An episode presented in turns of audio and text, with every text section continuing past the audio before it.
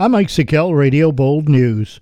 A 24 year old Liberty resident is in Sullivan County Jail after assaulting a 36 year old man with a wooden object. The May 5th incident occurred in the area of Buckley Street, according to Police Chief Stephen DeGata.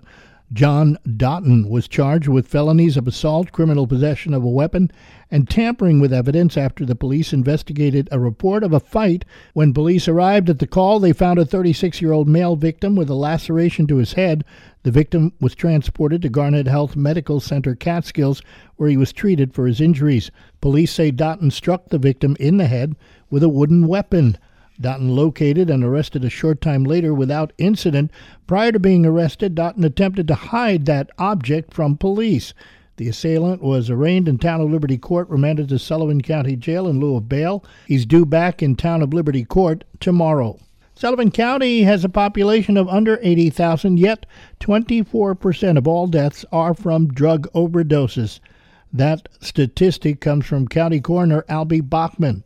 Bockman reported to the county legislature's Public Safety and Law Enforcement Committee last week that in April, five of nine deaths where autopsies were performed resulted from drug overdoses. Just to show you how bad it is, in the last 45 days, last 45 days, we've had 10 overdose deaths in this county, and we're off to a start for this month, and it's only the fifth.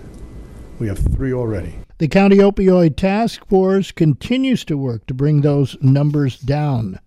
Governor Kathy Hochul recently announced a $10.7 million award to construct a new food distribution warehouse for the food bank of the Hudson Valley in the town of Montgomery the increased demand for emergency food assistance due to the COVID 19 pandemic.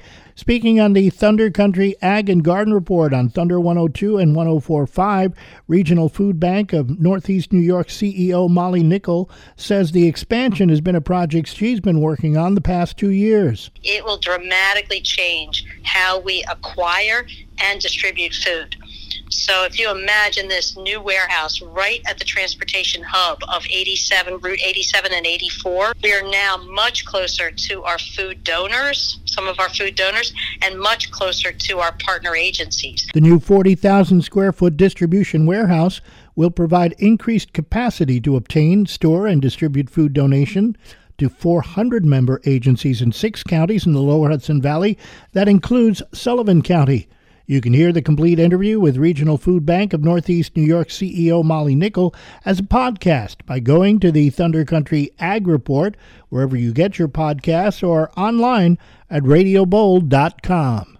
That's what's happening. I'm Mike Sikel, Radio Bold News.